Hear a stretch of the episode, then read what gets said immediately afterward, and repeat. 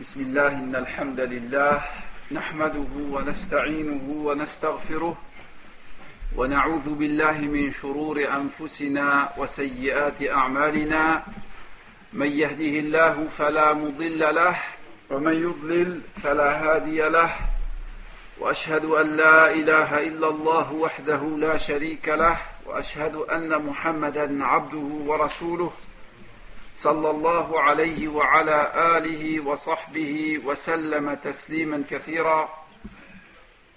إن أصدق الحديث كلام الله وخير الهدى هدى محمد صلى الله عليه وسلم وشر الأمور محدثاتها وكل محدثة بدعة وكل بدعة ضلالة وكل ضلالة في النار. أما بعد فلا زال الحديث عن سيرة المصطفى عليه الصلاة والسلام وحديثنا في هذه الليلة يكون عن فتح مكة Nous continuons toujours les cours autour de la biographie de notre prophète sallallahu alayhi wa sallam. Et aujourd'hui, inshallah ta'ala, nous allons traiter de la conquête de la Mecque. وحديثنا عن فتح مكة سيكون حول العناصر التالية. Le cours sur la conquête de la Mecque sera autour de cinq points, inshallah ta'ala. العنصر الأول سبب هذا الفتح. Le premier point, cause de la conquête de la Mecque. العنصر الثاني رسول الله صلى الله عليه وسلم يستعد للخروج إلى مكة في سرية تامة. Le deuxième point, c'est que le prophète sallallahu alayhi wa sallam se prépare à partir pour la Mecque dans la discrétion la plus totale.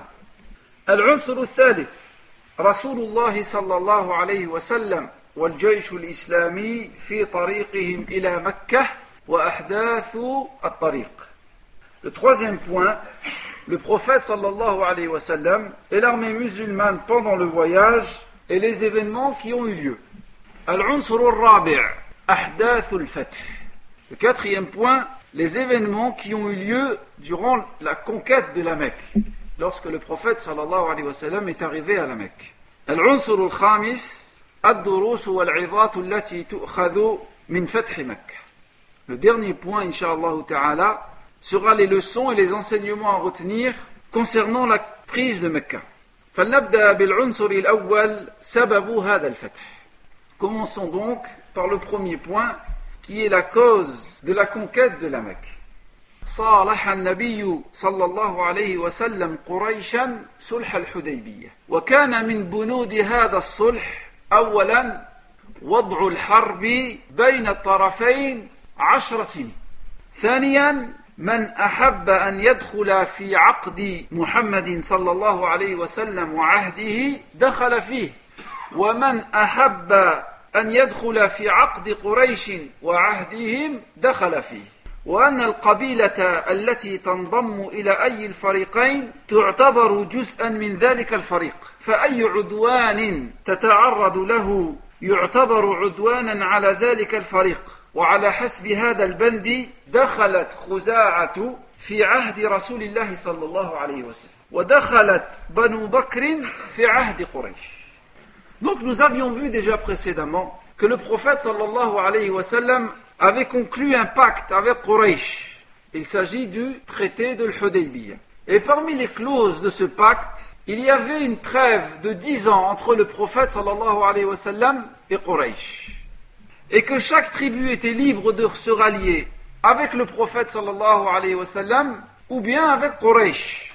Et la même clause de ce pacte prévoyait que toute tribu alliée à l'un des deux clans ne devait pas agresser une tribu alliée à l'autre clan, car cela serait considéré comme une agression et comme une violation du pacte entre les deux, les deux clans, et ainsi les Khuza'a se rallièrent aux côtés du prophète sallallahu alayhi wa sallam, et les Banu Bakr, une autre tribu, se rallièrent du côté de Quraysh.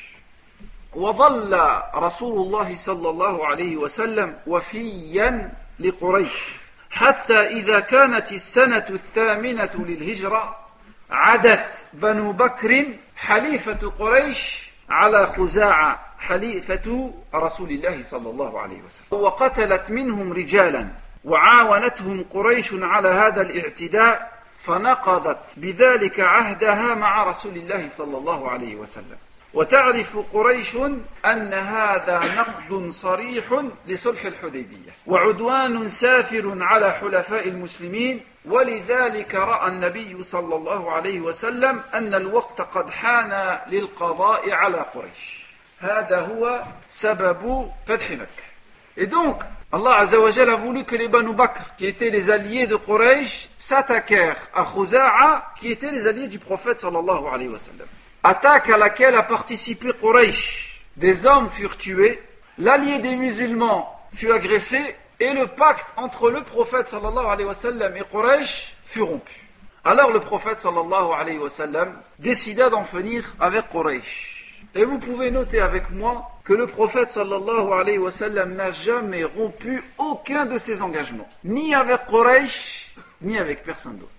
Et ceci, la violation du pacte de l'Hudaybiyah, est la cause pour laquelle il y a eu la conquête de Mecca. العنصر الثاني رسول الله صلى الله عليه وسلم يستعد للخروج إلى مكة في سرية تامة. Le deuxième point que nous allons voir, c'est que le prophète sallallahu alayhi wa sallam se prépare à la conquête de la Mecque en toute discrétion. أصدر رسول الله صلى الله عليه وسلم أمره للجيش بالتجهيز والاستعداد للخروج للغزو ولم يعلمهم بوجهته. وحرص على سرية التامة لئلا تستعد قريش للقتال. وقد استنفر رسول الله صلى الله عليه وسلم القبائل حول المدينة. منهم أسلم وقبيلة غفار ومزينة. وجهينة وأشجع وسليم وخرج المهاجرون والأنصار فلم يتخلف منهم أحد. وقد بلغ عدد الجيش الإسلامي عشرة آلاف مقاتل. وهذا العدد الكبير يدل على تعاظم قوة المسلمين ما بين صلح الحديبية وفتح مكة. Donc suite à la violation de Quraysh du pacte de l'Hudaybiyah, le prophète sallallahu alayhi wa sallam donna l'ordre de préparer une armée pour une éventuelle expédition. Et tout cela s'est fait dans la discrétion la plus totale et sans donner aucune précision de la destination. La raison, c'était de ne pas éveiller les soupçons de Quraysh. Alors le prophète sallallahu alayhi wa sallam avait mobilisé les tribus arabes autour de Médine, qui étaient rentrées dans l'islam. Parmi eux, il y avait Aslam, Rifar, Muzayna, Juhayna, Ashja', Salim, et Sar et les Muhajirin ont participé à cette expédition. Et le nombre de cette armée chez les musulmans était de 10 000 personnes. Ce nombre important montrait la force acquise parmi les musulmans entre le Sulh al-Hudaybiyah et la conquête de la Mecque. وكتب حاطب بن أبي بلتعة إلى أهل مكة ليخبرهم بغزو رسول الله صلى الله عليه وسلم وأطلع الله نبيه على ذلك تعالوا بنا إلى علي بن أبي طالب لنستمع إليه وهو يخبرنا الخبر Il y avait un compagnon du prophète sallallahu alayhi wa sallam qui s'appelait Hatib ibn Abi Balta'a radiyallahu anhu. Ce compagnon avait envoyé un message aux Mécois pour les prévenir du projet du prophète sallallahu alayhi wa sallam. Alors Allah azawajal a révélé au prophète sallallahu alayhi wa sallam qu'un message était parti vers Quraysh. Et Ali ibn Abi Talib radiyallahu anhu nous raconte cette histoire. Écoutez.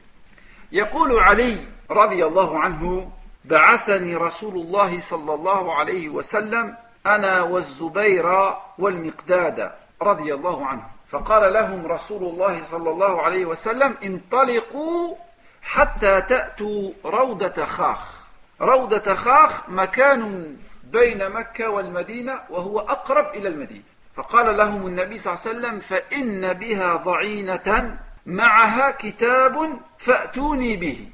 فقال علي رضي الله عنه فانطلقنا تتعادى أي تجري بنا الخيلنا حتى أتينا روضة خاخ فإذا نحن بالضعينة فقلنا أخرج الكتاب. فقالت ما معي من كتاب؟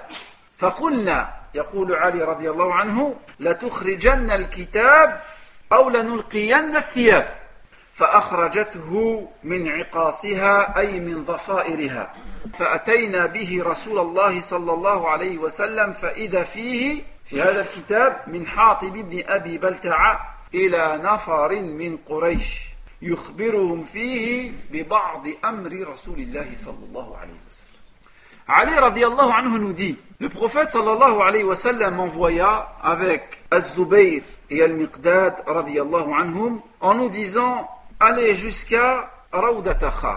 C'est un endroit entre Mecca et Médine, plus proche de Médine. Le prophète sallallahu alayhi wa sallam leur a dit Il y a là-bas une femme, porte avec elle un message pour Quraysh. Attrapez cette femme.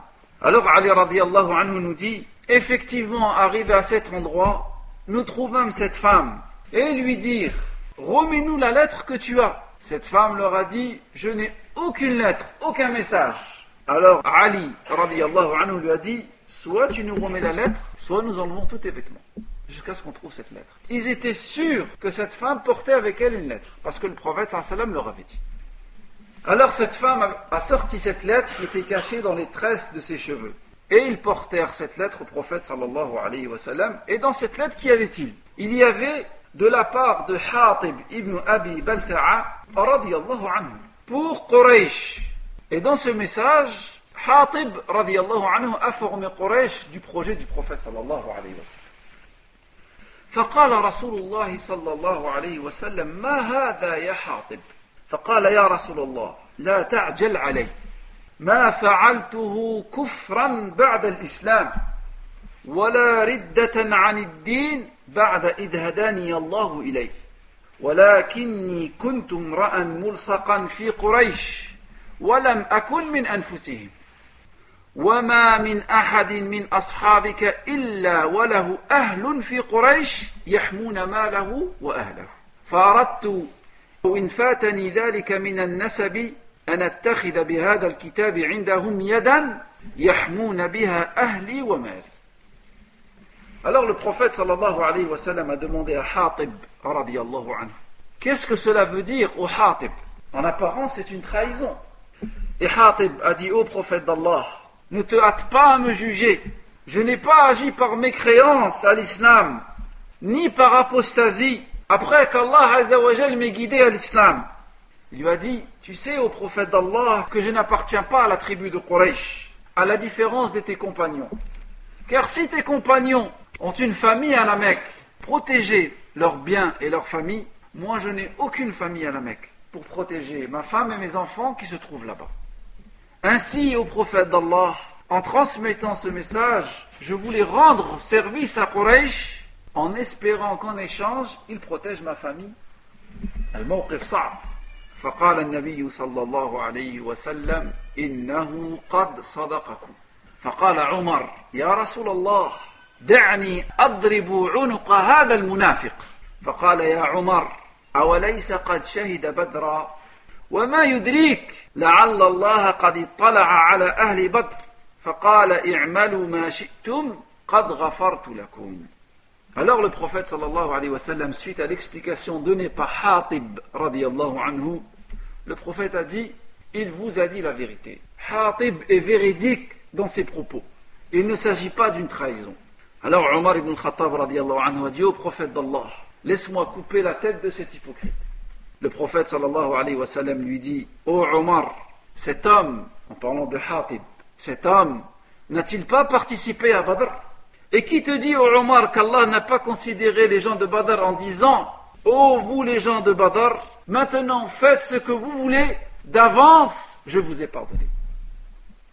فأنزل الله تعالى في حاطب بن أبي بلتعاء وكتابه الذي بعث به إلى قريش سورة الممتحن قال الله تعالى يا أيها الذين آمنوا لا تتخذوا عدوي وعدوكم أولياء تلقون إليهم بالمودة وقد كفروا بما جاءكم من الحق يخرجون الرسول وإياكم أن تؤمنوا بالله ربكم إن كنتم خرجتم جهادا في سبيلي وابتغاء مرضاتي تسرون إليهم بالمودة وأنا أعلم بما أخفيتم وما أعلنتم ومن يفعله منكم فقد ضل سواء السبيل Et suite à cette histoire, Allah Azzawajal fit descendre la révélation dans Surat al-Mumtahina. Allah subhanahu wa ta'ala dit ça se trouve au début de la sourate, Ô vous qui avez cru, ne prenez pas pour allié mon ennemi et le vôtre,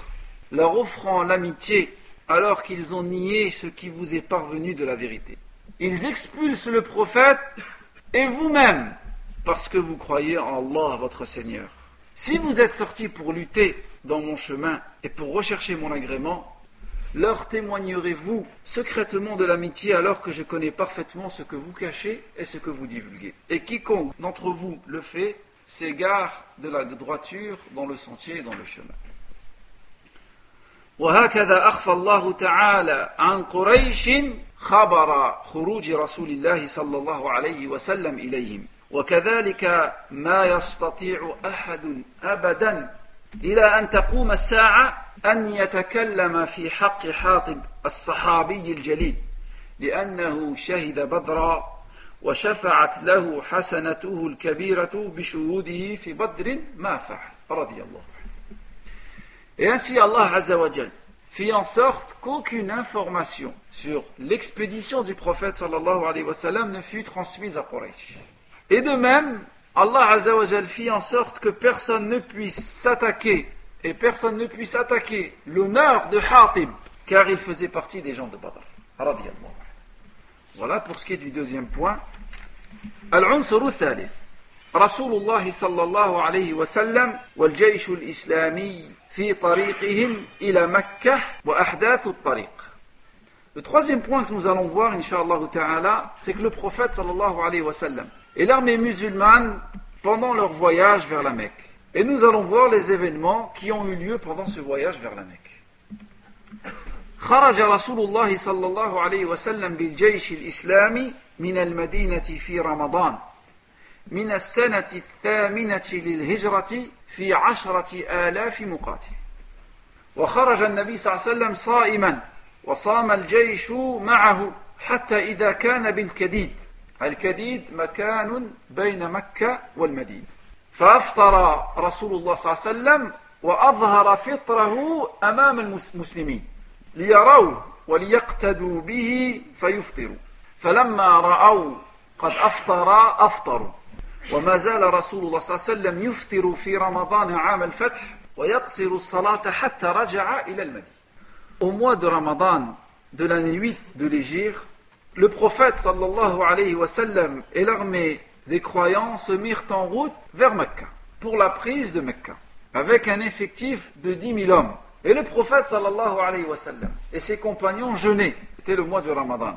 Et arrivé à Kadid, qui est un endroit entre Mecca et le Medina, le prophète sallallahu alayhi rompit son jeûne et les compagnons anhum, en voyant le prophète sallallahu alayhi wa sallam rompre son jeûne, ont rompu leur jeûne. Ainsi, pendant le voyage, pendant le reste du voyage et pendant le mois du Ramadan, le prophète sallallahu alayhi wa sallam avait rompu son jeûne et faisait la prière du voyageur, ainsi jusqu'à retourner à Médine. وفي الطريق يلتقي العباس ابن عبد المطلب وهو عم رسول الله صلى الله عليه وسلم بجيش المسلمين وذلك عندما خرج العباس بعياله مهاجرا من مكة إلى المدينة وهو لا يدري أن رسول الله صلى الله عليه وسلم قادم من المدينة إلى مكة وكان العباس مسلما ولكنه كان مقيما في مكة Et l'Abbas, qui est l'oncle du prophète sallallahu alayhi wa sallam, qui était musulman et qui vivait lui et sa famille à la Mecque, quitta Médine pour accomplir la hijra vers Mecca. D'ailleurs, ce fut le dernier des musulmans à faire la hijra de Mecca vers Médine. Et en chemin, il croisa le prophète sallallahu alayhi wa sallam, alors que lui-même ignorait que le prophète sallallahu alayhi wa sallam était sorti pour la prise de Mecca. وفي الطريق نزل رسول الله صلى الله عليه وسلم بجيش المسلمين في مكان بالقرب من مكة يسمى مر الظهران فنزل الجيش ونصبت الخيام وأوقدت النيران في معسكر يضم عشرة آلاف مقاتل حتى أضاء منها الوادي. وفي هذه الليلة خرج أبو سفيان سيد قريش وحكيم بن حزام وبديل بن ورقة يلتمسون الأخبار. فلما رأوا تلك النار قال أبو سفيان كأنها نيران عرفة. فقال حكيم بن حزام كأنهم بنو عمرو. فقال أبو سفيان بنو عمرو أقل من هذا. Alors le prophète sallallahu alayhi wa sallam continuait son voyage et ils s'arrêtèrent et campèrent à un endroit qui s'appelle Marrad Dhahran. Cet endroit était proche de Mecca. Et à la tombée de la nuit, les tentes furent installées, des feux furent allumés, et ces feux illuminaient toute la vallée. Et durant cette nuit, Abu Sufyan, qui était le chef, un des chefs de la Mecque, et Hakim ibn Hizam et Boudel ibn Warqa sortirent à la recherche d'informations. Voyant les milliers de feux, Abu Sufyan dit à ses compagnons, on dirait les feux de Arafat. Hakim dit, Hakim ibn Hizam dit à Abu Sufyan, il s'agit plutôt des feux allumés par les gens de Banu Amr. Alors Abu Sufyan, anhu, dit, ils sont beaucoup moins nombreux. وبينما هم يتحدثون إذ مر عليهم عيون رسول الله صلى الله عليه وسلم فأخذتهم إلى رسول الله. فوقع ثلاثة من كبراء مكة أسارى لجيش المسلمين. فما تظنون أن يفعل بهم رسول الله صلى الله عليه وسلم؟ وقد حاربوه طوال هذه السنين. دعاه رسول الله صلى الله عليه وسلم إلى الإسلام فأسلم أبو سفيان رضي الله عنه Et alors que Abu Sufyan et ses compagnons commentaient ce qu'ils apercevaient, des musulmans remarquèrent leur présence et alors ils furent amenés auprès du prophète, auprès du prophète sallallahu alayhi wa sallam. Et le prophète sallallahu alayhi wa sallam les invita à l'islam et Abu Sufyan radiallahu anhu a accepté l'islam et se convertit à l'islam. لنستمع إلى ابن عباس رضي الله عنه وهو يخبرنا الخبر.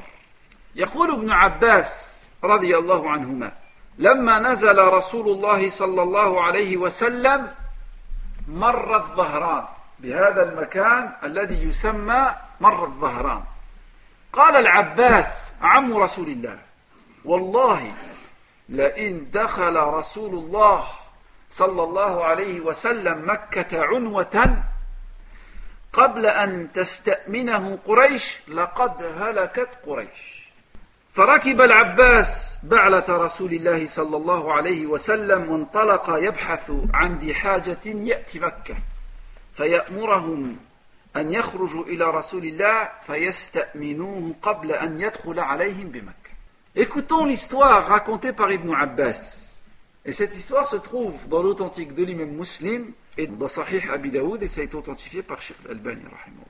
Abdullah ibn Abbas nous dit lorsque le prophète sallallahu alayhi wa sallam campa à Amar al-Zahran, Al-Abbas, donc l'oncle du prophète sallallahu alayhi wa sallam, en voyant la puissance de l'armée musulmane, se dit par Allah, Quraysh est perdu si le prophète sallallahu alayhi wa sallam entre à la Mecque par la force.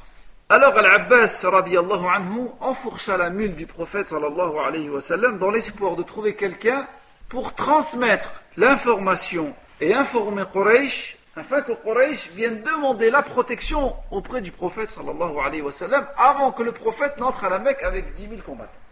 يقول العباس رضي الله عنه فبينما أنا أسير إذ سمعت صوت أبي سفيان وبديل ابن ورقة يتحدثان فقلت أبا سفيان فعرف صوتي فقال العباس؟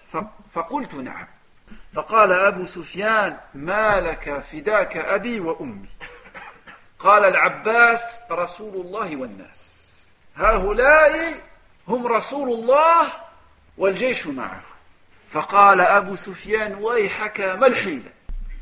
فقال العباس لأبي سفيان اركب ورائي. فركب وراءه فأتى به النبي صلى الله عليه وسلم فأسلم ودخل في الإسلام Al-Abbas nous dit Alors que je marchais, j'entendis des voix. Et il reconnut la voix de Abu Sufyan et de Boudayl ibn Warqa. Abu Sufyan dit à Al-Abbas Qu'y a-t-il Que se passe-t-il Alors Al-Abbas dit C'est le prophète sallallahu alayhi wa sallam qui arrive avec dix mille combattants pour prendre la Mecque. Abu Sufyan lui dit Que me conseilles-tu Que dois-je faire Et l'Abbas lui dit Viens et monte avec moi allons chez le prophète sallallahu alayhi wa sallam. Et là, le prophète sallallahu alayhi wa sallam discuta avec Abu Sufyan, et finalement Abu Sufyan a accepté et est rentré dans l'islam. يقول العباس للنبي يا رسول الله إن أبا سفيان رجل يحب هذا الفخر فاجعل له منه شيئا. فقال النبي صلى الله عليه وسلم نعم. قال من دخل في دار أبي سفيان فهو آمن. ومن أغلق عليه داره فهو آمن. ومن دخل المسجد فهو آمن. وهذا الحديث رواه مسلم وهو مذكور في صحيح أبي داود. Alors Al-Abbas dit au prophète sallallahu alayhi wa sallam, Ô prophète d'Allah, Abu Sufyan est un homme qui aime les honneurs. Accorde-lui en regard des siens. Le prophète sallallahu alayhi wa sallam lui dit d'accord. Et il dit quiconque entre dans la demeure de Abu Sufyan est en sécurité. Quiconque ferme sa maison est en sécurité. Et quiconque entre dans la, la mosquée sacrée est en sécurité, c'est-à-dire lorsque le prophète sallallahu alayhi wa sallam entrera à la Mecque. فأراد أبو سفيان أن ينصرف فيأتي أهل مكة فيخبرهم.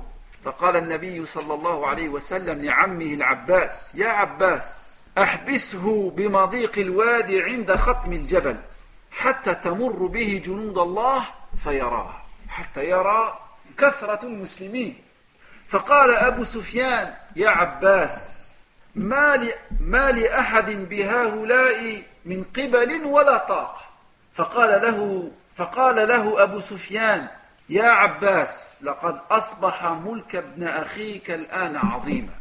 فقال له العباس رضي الله عنه يا أبا سفيان ليس الملك ولكنها النبوة.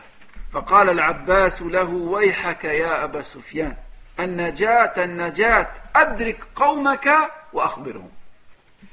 Alors au moment où Abu Sufyan voulait retourner à la Mecque pour informer les gens de la venue du prophète et leur annoncer que celui qui entre dans la maison de Abu Sufyan ou celui qui ferme sa porte ou celui qui rentre dans la mosquée est en sécurité, le prophète sallallahu alayhi wa sallam dit à son oncle Abbas de retenir Abu Sufyan au passage de la montagne afin que celui-ci voit défiler l'armée des musulmans.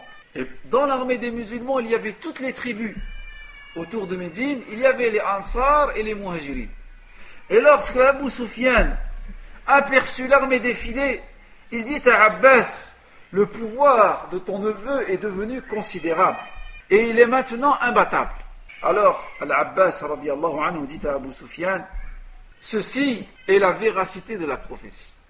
Et là, Al-Abbas dit à Abu Sufyan, rejoins ton peuple, rejoins Quraysh et préviens-les. Et c'est ce que fit Abu Sufyan. فانطلق أبو سفيان ليأتي أهل مكة ليخبرهم بخبر رسول الله. فلما دخل مكة صرخ بأعلى صوته يا معشر قريش إن محمدا قد جاءكم بما لا قبل لكم ولا طاق فأقبلت إليه هند بنت عتبة زوجته تأخذ بشاربه وتقول اقتلوا هذا الأحمق قبح الله من طليعة قوم. فقال أبو سفيان يا معشر قريش لا تغرنكم هذه ولا مقالها. بادروا من دخل دار أبي سفيان فهو آمن. فقال الناس قاتلك الله وما تغني عنا دارك؟ قال لهم أبو سفيان ومن أغلق عليه بابه أو داره فهو آمن ومن دخل المسجد فهو آمن. فتفرق الناس إلى المسجد وأغلق بعضهم عليه داره وهذا ذكر في البداية والنهاية Alors Abu Sufyan est revenu à la Mecque pour prévenir les gens. Et il a crié de toutes ses forces en disant Ô oh Quraysh, le prophète Mohammed sallallahu alayhi wa sallam est venu avec une armée et vous ne pouvez pas y faire face. Alors son épouse, Hind bint Utba, le prit par la moustache et dit aux gens Tuez cet imbécile. Alors Abu Sufyan a dit Ô oh Quraysh, ne vous laissez pas abuser par cette femme et par ses paroles. Dépêchez-vous, car celui qui entre dans la demeure de Abu Sufyan est en sécurité. Les gens ont dit Malheur à toi, ou Abu Sufyan, à quoi nous sert ta maison? Alors Abu Sufyan a dit et transmis le message du prophète Celui qui ferme sa porte est en sécurité. Celui qui entre dans la mosquée sacrée est en sécurité. Et les gens se sont dispersés, certains dans la mosquée et certains dans leur demeure en fermant leur maison.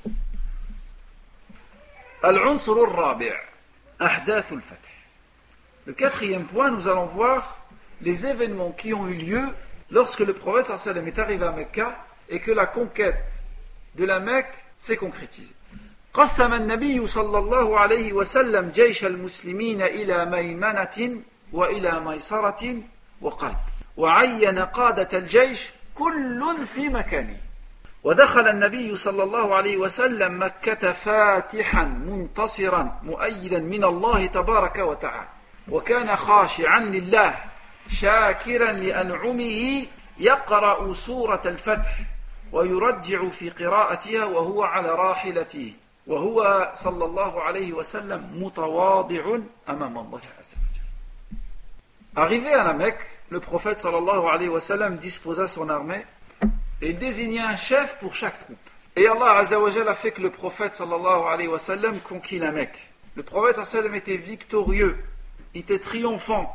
Il récitait le Coran et remerciait Allah azawajal pour ses bienfaits tout en marquant de la modestie face à Allah azawajal, devant le bienfait d'Allah azawajal. وكانت قريش قد وبشت أوباشا وقالت نقدم هؤلاء الأوباش فإن أصابوا كنا معهم وإن أصيبوا أعطينا الذي سئلنا أي صالحنا المسلمين Regardez, subhanallah, Quraysh, jusqu'au dernier moment.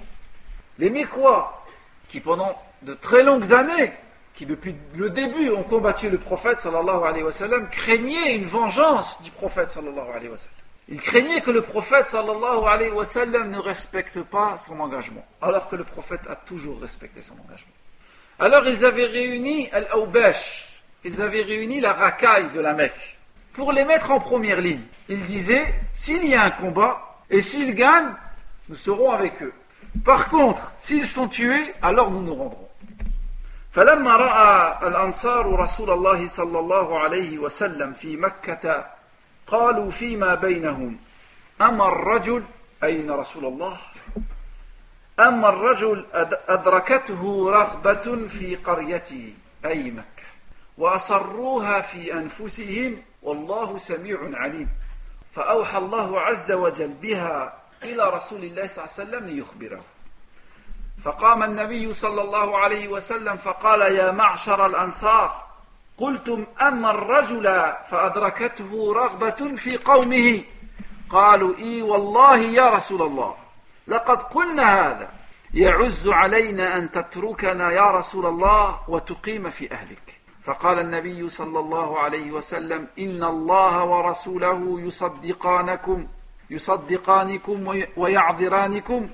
ثم قال النبي صلى الله عليه وسلم لهم كلا ما أفعل الذي ظننتم إني رسول الله هاجرت إلى الله وإليكم المحيا محياكم والممات مماتكم صلى الله عليه وسلم Et après qu'Allah Azzawajal a permis à son prophète sallallahu alayhi wa sallam de conquérir la Mecque, les Ansar se disaient entre eux, maintenant que le prophète sallallahu alayhi wa sallam a récupéré la Mecque, il souhaitera peut-être rester entre les siens. Et Allah Azzawajal a informé le prophète sallallahu de cette parole que les Ansar se sont dit secrètement entre eux.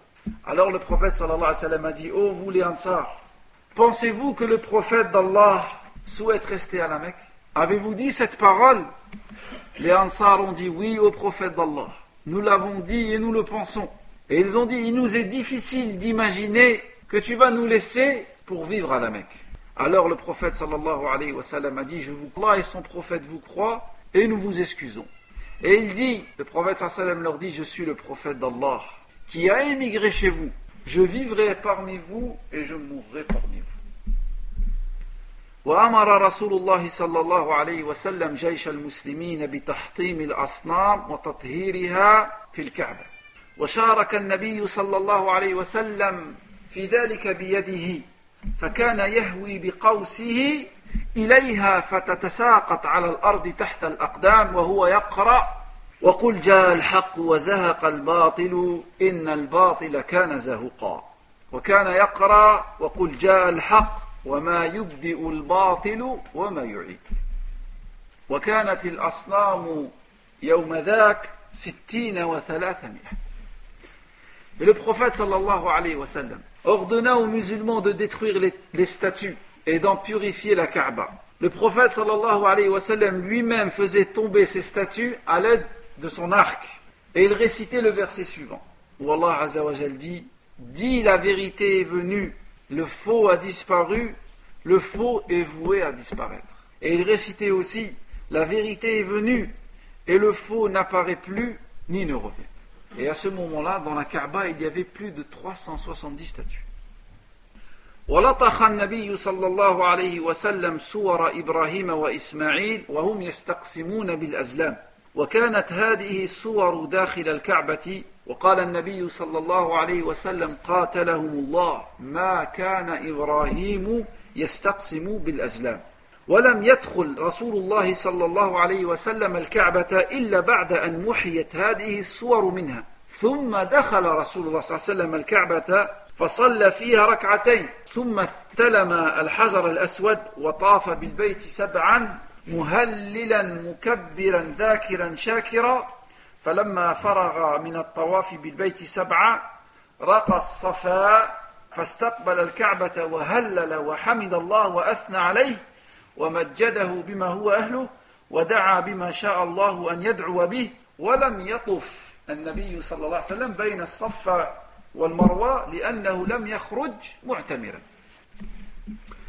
Et le prophète sallallahu alayhi wa sallam, en entrant dans la Kaaba, il vit des images de Ibrahim et de Ismaïl en train de consulter des flèches. C'était une pratique païenne de l'époque. Ils consultaient des flèches pour demander l'avis des statues dans leur projet. Alors le prophète sallallahu alayhi wa en voyant cette image, il dit qu'Allah les maudisse par Allah jamais Ibrahim et jamais Ismaïl n'ont consulté les flèches. Et le prophète sallallahu alayhi wa sallam n'est pas entré dans la Kaaba tant que toutes ces images ne soient pas détruites. Ensuite, il entra dans la Kaaba, il y fit deux unités de prière, il embrassa la pierre noire, il a fait sept tours autour de la Kaaba, et ensuite il remercie et Allah subhanahu wa ta'ala et le glorifia, et il partit vers Safa où il fit des invocations et ne fit pas la marche de Safa et Marwa. Parce que le prophète sallallahu alayhi wa sallam n'était pas sorti pour accomplir la Umrah.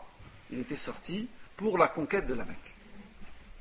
وأمر رسول الله صلى الله عليه وسلم بلالا أن يصعد فوق ظهر الكعبة فيؤذن للصلاة فصعد بلال وأذن للناس وأنصت أهل مكة للنداء الجديد على آذانهم كأنهم في حلم Et alors le prophète sallallahu alayhi wa sallam ordonna à Bilal radiallahu anhu de faire l'adhan au-dessus de la Kaaba. Et les habitants de la Mecque, en écoutant l'appel à la prière, ils étaient étonnés, ils étaient stupéfiés. ثم أخذ رسول الله صلى الله عليه وسلم يبايع الناس على الإسلام فبايعهم على السمع والطاعة لله ولرسوله فيما استطاعوا. بايعهم رجالا ونساء صغارا وكبارا. وما مست يد رسول الله يد امرأة قط وهذا في صحيح البخاري وفي صحيح مسلم. Et alors le prophète sallallahu alayhi wa sallam reçut les serments d'allégeance des nouveaux convertis.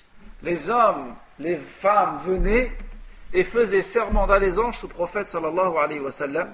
Le serment c'était d'obéir à Allah, d'obéir au prophète autant que possible. Les hommes tendaient la main au prophète sallallahu alayhi wa sallam, alors que les femmes donnaient leur parole.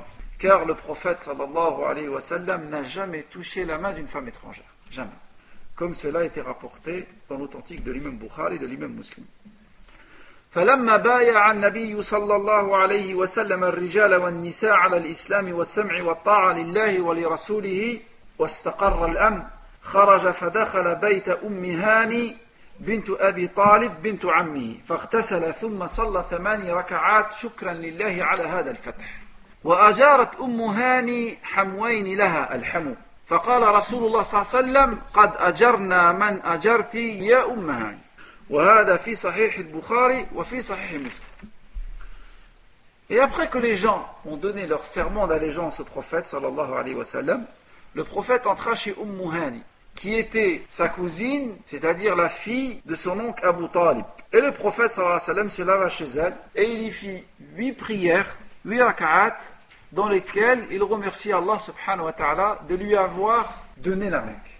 Et Umm Hani avait accordé sa protection à deux personnes de sa belle famille. Et le prophète sallallahu alayhi wa sallam lui dit Nous protégerons Umm Hani ceux à qui tu as donné la protection. Ceci se trouve dans Sahih al-Bukhari ou Sahih Muslim. فلما مكن الله رسوله من أهل مكة واستقر الفتح أمن رسول الله صلى الله عليه وسلم الناس جميعا لأن الناس كانوا خائفين وعفى عنهم كلهم ولم يأخذهم بجريرتهم السابقة إلا قليلا منهم وفي فتح مكة نزلت على رسول الله صلى الله عليه وسلم إذا جاء نصر الله والفتح ورأيت الناس يدخلون في دين الله أفواجا فسبح بحمد ربك واستغفر إنه كان توابا Et lorsque le calme revint à Mecca, le prophète sallallahu alayhi wa sallam pardonna à tous les habitants de la Mecque. Malgré les mal, le mal et les fautes et l'hostilité qu'ils avaient eu envers le prophète sallallahu alayhi wa sallam depuis le début. Depuis qu'Allah l'a envoyé comme prophète. Le prophète sallam a pardonné à tout le monde, sauf à moins d'une dizaine de personnes. Et en ce jour, Allah a révélé au prophète Surat al-Nasr, où Allah dit Lorsque vient le secours d'Allah ainsi que sa victoire, et que tu vois les gens entrer en foule dans la religion d'Allah, glorifie ton Seigneur et demande le pardon, car Allah est accueillant au repentir. Al-Unsur al-Khamis. Nous allons voir maintenant les leçons à retenir et les enseignements à retenir concernant la conquête de la Mecque. أولا كان فتح مكة بداية فتح عظيم للمسلمين. Première leçon à retenir, c'est que la conquête de la Mecque était le début d'un grand triomphe pour les musulmans. فقد كان الناس تبعا لقريش في جاهليتهم. كما أنهم تبع لقريش في إسلامهم وكانت القبائل تنتظر ماذا يفعل رسول الله صلى الله عليه وسلم مع قومه وعشيرته فإن نصره الله عليهم دخلوا في دينه وإن انتصرت قريش عليه يكونون بذلك قد كفوهم أمرهم. فلما نصر الله عز وجل رسوله والمسلمين وفتحوا مكة عرف الناس جميعا أنه رسول الله صدقا. فدخل الناس في دين الله أفواجا ونزل وأنزل الله عز وجل إذا جاء نصر الله والفتح ورأيت الناس يدخلون في دين الله أفواجا إلى آخر الآية En quoi la conquête de la Mecque était pour les musulmans le début d'un grand triomphe Il faut savoir que les gens suivaient Quraysh dans leur jahiliya, dans leur égarement. Et de la même manière, les gens allaient suivre Quraysh si ces derniers se soumettraient à Allah subhanahu wa ta'ala.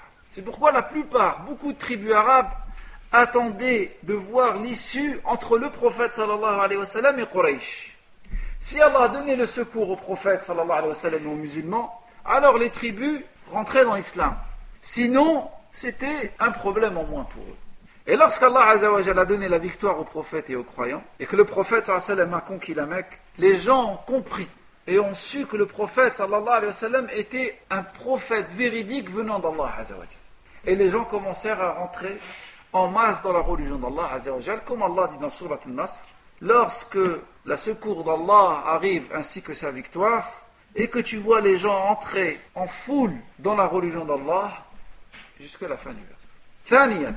سورة النصر علامة على أجل رسول الله علامة على موت النبي صلى الله عليه وسلم Deuxième leçon à retenir, c'est que la sourate An-Nasr, c'est un indice, un signe indiquant l'approche de la mort du prophète sallallahu alayhi wa sallam. تقول عائشة رضي الله عنها كان رسول الله صلى الله عليه وسلم يكثر من قوله سبحان الله وبحمده أستغفر الله وأتوب إليه فقال النبي صلى الله عليه وسلم أخبرني ربي أني سأرى علامة في أمتي فإذا رأيتها أكثرت من قولي سبحان الله وبحمده وأستغفر الله وأتوب إليه فقد رأيتها فإذا هي إذا جاء نصر الله والفتح إلى آخر الآية وهذا في صحيح البخاري وفي صحيح مسلم Aïcha nous raconte que le prophète sallallahu alayhi wa sallam répétait beaucoup cette dua. Subhanallah wa bihamdihi wa astaghfirullah wa atubu. Gloire et louange à Allah, je demande pardon à Allah et je m'en repens à lui. Le prophète sallallahu alayhi wa sallam disait Allah subhanahu wa ta'ala m'a informé d'un signe. Lorsque je vois ce signe, je dois répéter cette dua. Et le prophète sallallahu a dit J'ai vu ce signe.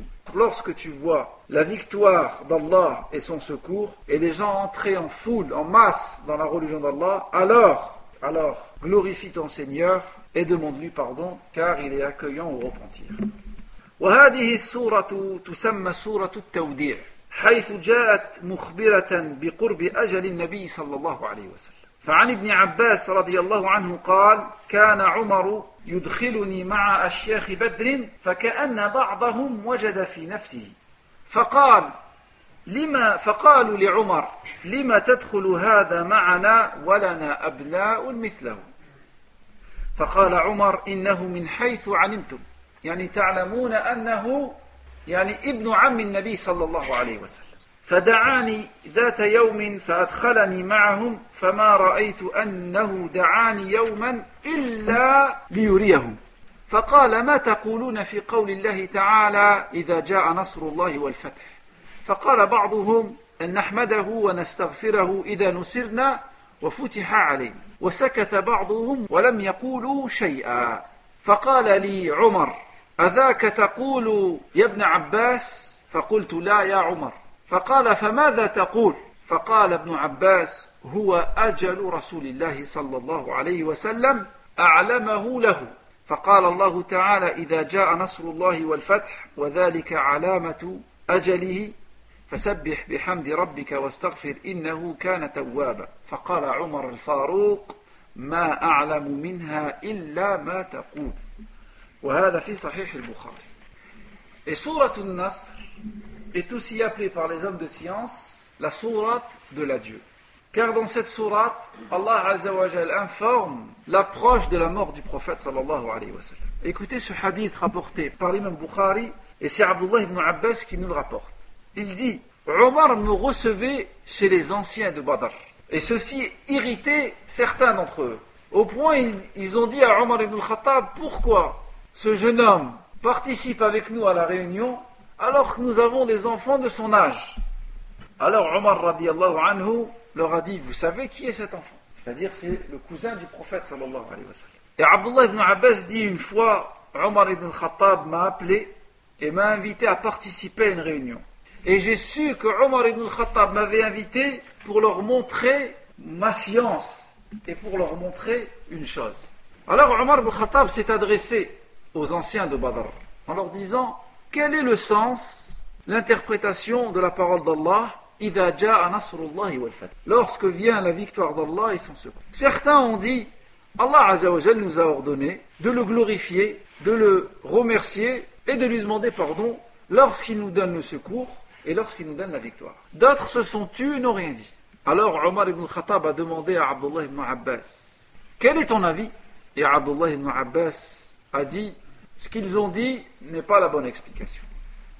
Omar ibn Khattab lui a dit quelle est la bonne explication Il lui dit dans ce verset Allah Azzawajal nous informe de l'approche de la mort du prophète sallallahu alayhi wa sallam. Alors Omar ibn Khattab radiallahu anhu a dit je ne connais pas d'autre interprétation à ce verset que ce que vient de dire Abdullah ibn Abbas.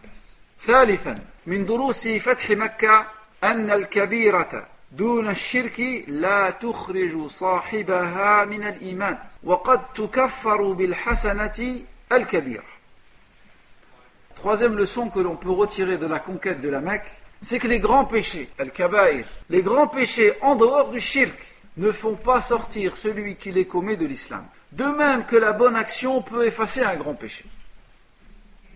ويؤخذ هذا من فعل حاطم ابن أبي بلتع عندما أرسل كتابا إلى قريش يخبرهم فيه بخبر رسول الله وشفع له شهوده بدرا. فقال النبي صلى الله عليه وسلم لعمر بن الخطاب يا عمر أوليس قد شهد بدرا؟ وما يدريك؟ لعل الله طلع على أهل بدر فقال اعملوا ما شئتم فقد غفرت لكم. فعقيدتنا في أصحاب الكبائر أنهم في مشية الله عز وجل إن شاء عذبهم وإن شاء غفر لهم ولا نكفرهم ولا نخرجهم من الملة كما تفعل الخوارج Et cet enseignement, d'où le tire-t-on On le tire ce qu'a fait Hatib ibn Abi Balta'a lorsqu'il a envoyé un message à Quraysh pour les informer du projet du prophète sallallahu alayhi wa sallam. Et lorsque le Omar ibn Khattab a dit Ô prophète d'Allah, laisse-moi couper la tête de cet hypocrite, qu'a-t-il dit le prophète? Le prophète sallallahu alayhi wa sallam a dit Ô Omar, ne sais-tu pas que Hatib a participé à Badr? Et qui te dit, ô Omar, qu'Allah subhanahu wa ta'ala n'a pas considéré les gens de Badr en disant Faites ce que vous voulez, d'avance je vous ai pardonné. C'est pourquoi la croyance des gens de la Sunna et de la Jama'a concernant ceux qui commettent des grands péchés, c'est que s'ils meurent dans cet état, ils ne sont pas kuffars. Et ils sont sous la volonté d'Allah. Si Allah subhanahu wa ta'ala veut les pardonner, il les pardonne. Et si Allah veut les punir, il les punira. Mais à un moment ou à un autre, ils sortiront de l'enfer et rentreront au paradis. Parce que ce sont des, des croyants, des musulmans. Et de là, on voit que les gens de la Sunna et de la Jama'a ne rendent pas mécréant celui qui commet des grands péchés, comme le font Al-Khawarij. Voilà pour ce qui était de Fathu Makkah, de la conquête de la Mecque. سبحانك اللهم وبحمدك أشهد أن لا إله إلا أنت أستغفرك وأتوب إليك والحمد لله رب العالمين